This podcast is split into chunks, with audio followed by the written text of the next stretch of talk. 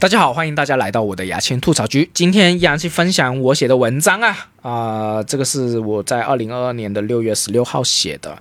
这个文章是关于我自己单口专场的一些思考。嗯，我就开始说了啊，从重新上台一年半，我一直想出自己的专场。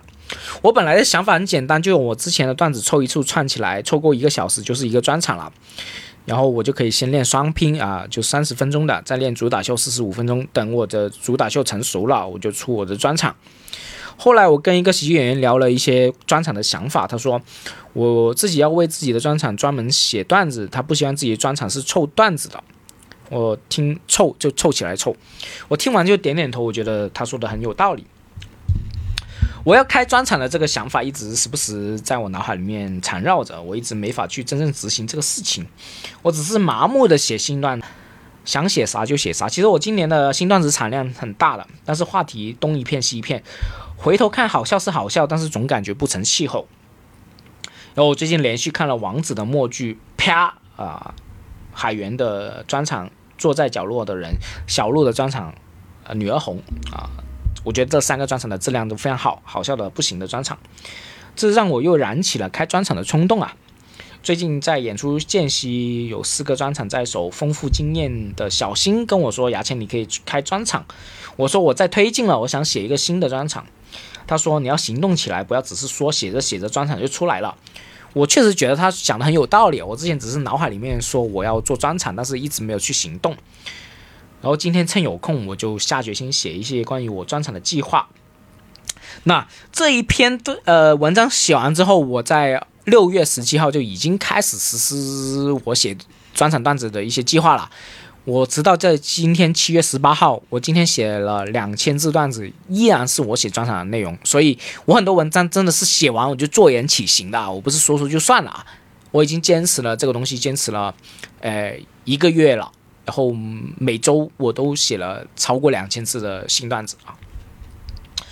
关于创作专场的时间，我听说海源是用三个月时间把他坐在角落里的人写出来的。我对自己严格一点，也定三个月时间，抹个零。我六月不算，我二零二二年七月开始算，三个月到十月一号，我要在十月一号，今年十月一号之前把国庆节呃把这个六十分钟的专场内容写出来。啊，现在已经七月十七号了啊。啊、我确实在努力的写啊，一直没有断。然后专场的时长，我定自己的专场时长应该是六十分钟，大概是一万两千字。按照三个月时间创造时间的话，按照三个月的创造时间，每个月应该要写四千字的内容，一周写一千字的内容。然后按照五成的好笑几率，至少每周要写两千字段子。五成的好笑几率其实挺难的啊。然后按照这个算，我可以，我每周要保证两千字的段子更新，我觉得这已经很难了。然后我经过这一个月每一周都试验的话，我的段子新段子每周是五分钟新段子，我大概可以剩两分钟左右的段子。其实它的折损率应该是三分之一啊，不是二分之一啊。这我的专场名称暂时定为十八、二十四、三十一。这是我人生三个阶段，分别是上大学、讲单口、有焦虑症、重新上台这个阶段。我会按照这个人生阶段作为创作脉络去写一个专场。然后，其实我也按一开始也是按照这个去写啊，写着写着确实是很吃力啊。我发现你有些素材，嗯，你还是花需要时间花时间去思考，你才能写出来。所以我我我现在的想法是。能写就先写，写完之后去上台试验，要试验，比如说五分钟剩下两分钟的段子，我就把这两分钟看看怎么再拓展，或者说再怎么串起来。